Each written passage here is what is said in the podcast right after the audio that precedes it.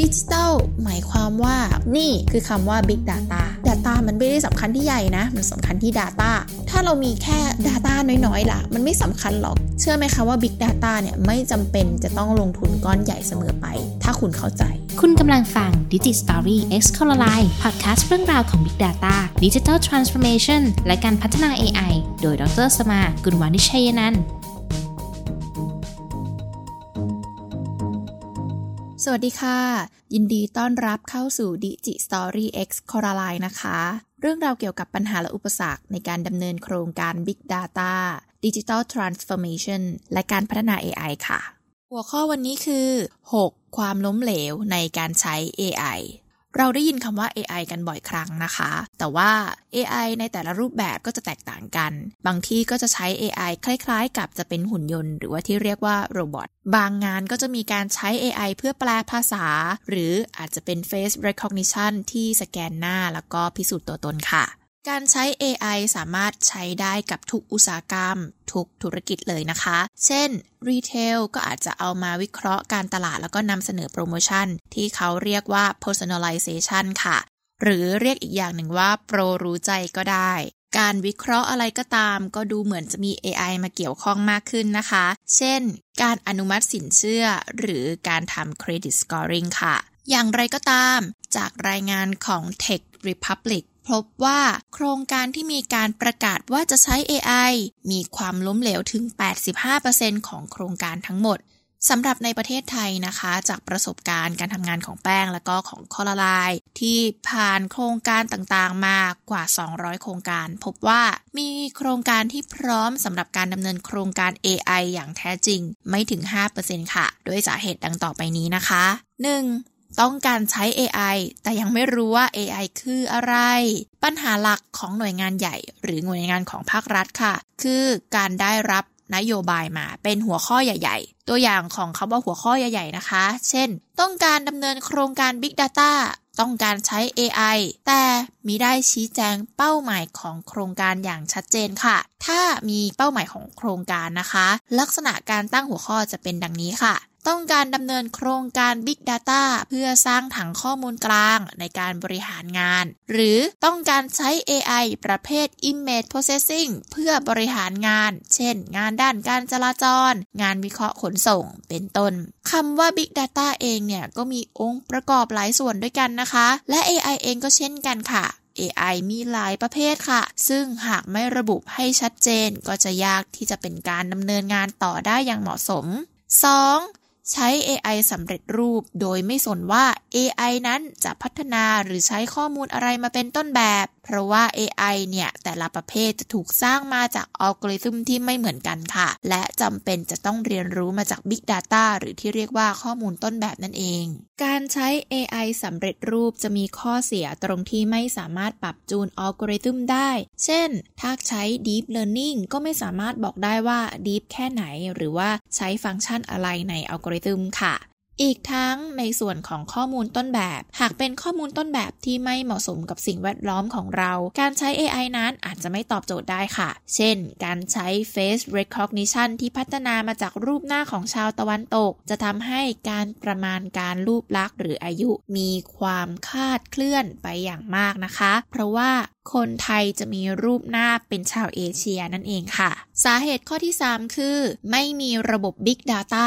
ทำให้ไม่สามารถนำ AI มาขึ้นระบบเพื่อใช้งานได้อย่างแท้จริง ในระบบการใช้งาน AI นะคะ นอกจากจะต้องใช้ Big Data มาเป็นต้นแบบในการพัฒนาแล้วในการใช้ AI หรือ deploy AI ขึ้นระบบค่ะ ก็จำเป็นจะต้องมีระบบในการนำเข้าหรือฟีดข้อมูล เพื่อผ่านเข้ามายังระบบ AI ก่อนที่จะแสดงผลลัพธ์เป็นการกระทำต่างๆ ขึ้นอยู่กับประเภทของ AI นะคะ ดังนั้นก่อนที่จะนำ AI มาใช้งาน ก็จำเป็นจะต้องมีระบบ Big Data เสียก่อน เพื่อทำการฟีดข้อมูลอย่างเป็นระบบและอัตโนมัติค่ะ สาเหตุข้อที่ 4 อยากได้ผลลัพธ์ จนละเลยการทำความเข้าใจเกี่ยวกับ AI แต่ละประเภท และลืมที่จะทดสอบ AI เสียก่อน รวมไปถึงละเลยการทำความเข้าใจในมุมมองของการบำรุงรักษาระบบ AI ในระยะยาว หลายโครงการมองเพียงแค่ต้องการผลลัพธ์ โดยไม่ได้คำนึงถึงแนวทางที่จะให้ได้มาถึงผลลัพธ์ที่เหมาะสมนะคะ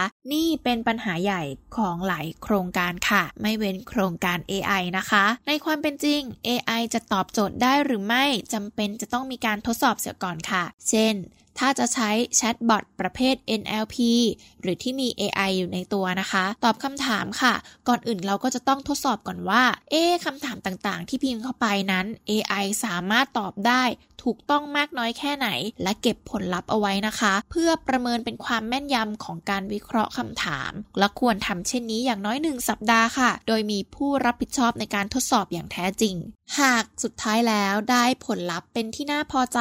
ถึงจะนำ AI นั้นไปขึ้นเป็นระบบและใช้งานอย่างเป็นทางการ ดังนั้นในกรณีการจัดซื้อ AI สำเร็จรูป หรือการว่าจ้างเวนเดอร์ที่เป็นเอาท์ซอร์สคนที่ทำหน้าที่ในการตรวจรับโครงการจะต้องเป็นผู้ทดสอบและรับผิดชอบความถูกต้องของระบบค่ะ ซึ่งการตรวจสอบนี้จะเกิดขึ้นได้อย่างเหมาะสม ก็ต่อเมื่อผู้ตรวจสอบมีความรู้ความเข้าใจในตัว AI อย่างแท้จริง นอกจากนี้ AI ส่วนใหญ่จะเป็น AI ที่เรียนรู้จากข้อมูลในอดีต ดังนั้นในระยะยาวค่ะ ก็จำเป็นจะต้องมีการรีเทนหรือปรับจูนอัลกอริทึมภายในของ AI เพื่อให้ AI นั้นมีประสิทธิภาพการทำงานที่ดีขึ้น มีการอัปเดตข้อมูลอยู่ตลอดเวลานั่นเอง สาเหตุข้อที่ 5 ค่ะ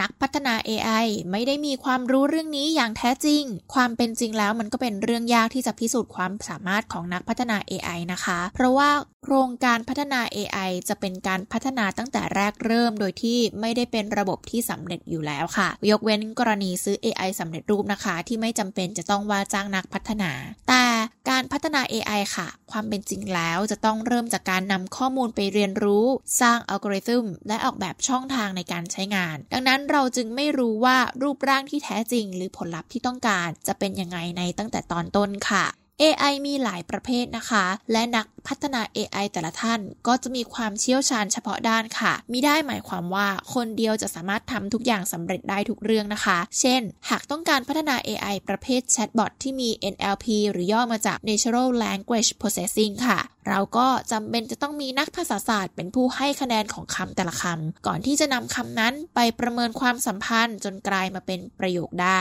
แม้ว่าปัจจุบันนะคะจะมี library ในโค้ดหรือโปรแกรมต่างๆ พร้อมใช้ทำให้ไม่จำเป็นจะต้องพัฒนาอัลกอริทึมเองใหม่เสียหมด แต่การเขียนแชทบอทที่มีระบบ NLP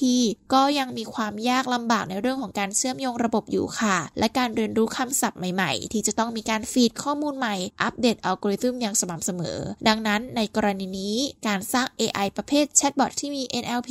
ก็จำเป็นจะต้องมีผู้ร่วมทีมที่มีความเชี่ยวชาญในหลาย ๆ ด้าน เช่น Data Engineer ทำหน้าที่ในการบริหารจัดการข้อมูลประเภท Unstructured Data ที่สามารถออกแบบการเก็บข้อมูล และการบริหารจัดการข้อมูลที่ไม่มีโครงสร้างได้อย่างมีประสิทธิภาพ นอกจากนี้ยังจำเป็นจะต้องมีนักภาษาศาสตร์ที่มีความเข้าใจในความสัมพันธ์ของคำแต่ละคำ ปัญหาเรื่องผู้เชี่ยวชาญเป็นปัญหาในวงกว้างนะคะ เพราะเมื่อไม่สามารถวัดความเชี่ยวชาญได้ทำให้มีโอกาสความเป็นไปได้ว่าสุดท้ายแล้วการทำงานจะมีความล้มเหลว และเกิดเป็นประสบการณ์ที่ไม่ดีของผู้ว่าจ้าง ดังนั้นสิ่งที่ควรจะเกิดมากที่สุดค่ะ คือ การตั้งคำถามเพื่อทดสอบความเชี่ยวชาญของผู้เชี่ยวชาญท่านนั้นว่า จะสามารถอธิบายคำตอบได้ชัดเจนและครอบคลุมหรือไม่ อีกทั้งอาจจะต้องดูที่ผลงานด้วยนะคะ อย่างไรก็ตามการตั้งคำถามที่ดีก็จะต้องมีความรู้เกี่ยวกับ AI ในแต่ละประเภท ในเชิงการใช้งานค่ะ และควรจะต้องมีคำตอบในใจเอาไว้ด้วยนะคะ เพื่อจะได้ทราบว่าผู้เชี่ยวชาญสามารถตอบคำถามได้ตรงประเด็นหรือไม่ สาเหตุข้อที่ 6 ค่ะ งานบางประเภทไม่จำเป็นจะต้องใช้ AI และไม่เหมาะที่จะใช้ AI ค่ะ ในบทความหรือว่าข่าวต่างๆนะคะ ที่มีการบอกว่าจะใช้ AI สำหรับโครงการ 1 2 3 ก็ว่ากันไป ซึ่งพอลองกดไปอ่านเนื้อข่าวนะคะ พบว่าเป็นการกล่าวถึงการเขียนโปรแกรมแบบ rule base เสียมากกว่า เช่น การค้นหาคำซ้ำ การแสดงผลผ่านหน้าจอเว็บไซต์ การใช้อุปกรณ์ IoT เพื่อแสดงลักษณะของข้อมูล หรือการออกแบบแอปพลิเคชันใหม่ ๆ เป็นต้น ซึ่งการใช้ Rubase ยังสามารถตอบโจทย์ได้ค่ะ เพียงแต่ในเชิงเทคนิค Rule-based จะไม่ได้เรียกว่า AI แต่เป็นการเขียนโปรแกรมลักษณะหนึ่ง ในกรณีเช่นนี้ค่ะ จะเรียกว่าใช้ AI เป็น buzzword อย่างฟุ่มเฟือย จะทำให้สุดท้ายแล้วนะคะคำว่า AI จะไม่มีความหมายอย่างแท้จริงค่ะ อีกทั้งบางปัญหานะคะ เมื่อไม่จำเป็นต้องใช้ AI แต่พยายามจะใช้ AI มากเลย ก็จะทำให้ ราคาต้นทุนในการพัฒนาโครงการนั้น มีมูลค่าที่สูงเกินกว่าที่ควรจะเป็น และอาจจะทำให้เกิดการใช้เทคโนโลยีอย่างไม่เหมาะสมด้วยค่ะ ข้อสังเกตจากทั้ง 6 สาเหตุนี้นะคะ ความล้มเหลวเกิดจากความไม่เข้าใจ เพราะถ้าหากเข้าใจก็จะสามารถทำงานได้อย่างมีประสิทธิภาพและเหมาะสม ซึ่งแท้จริงแล้ว AI ไม่ได้อัจฉริยะไปกว่ามนุษย์เลยค่ะ เพียงแต่ AI สามารถจดจำและประมวลผลได้รวดเร็วกว่า ดังนั้นหากเราเข้าใจการทำงานของ AI ได้อย่างดี ก็จะสามารถประยุกต์ใช้ AI ได้ และโครงการต่างๆ ก็จะประสบความสำเร็จอย่างสมบูรณ์ สุดท้ายนี้แม้ว่าส่วนใหญ่แล้ว โครงการที่ใช้ AI จะมีความล้มเหลว แต่ก็ยังมีส่วนที่ประสบความสำเร็จอยู่นะคะ เป็นเครื่องพิสูจน์ได้ว่าการใช้ AI ยังคงมีความสำเร็จอยู่บ้าง และกลุ่มที่ทำได้สำเร็จนั้นก็จะสามารถ disrupt กลุ่มที่เป็นคู่แข่งที่ยังไม่เข้าใจว่า AI คืออะไรกันแน่นั่นเองค่ะ เรื่องราววันนี้หมดลงเพียงเท่านี้ แต่เรื่องราวเกี่ยวกับ Digital Transformation การใช้ Big Data และการพัฒนา AI ยังมีอีกมากนะคะ ติดตามรับฟังได้ที่ Digi Story X Coraline ค่ะสำหรับวันนี้ สวัสดีค่ะ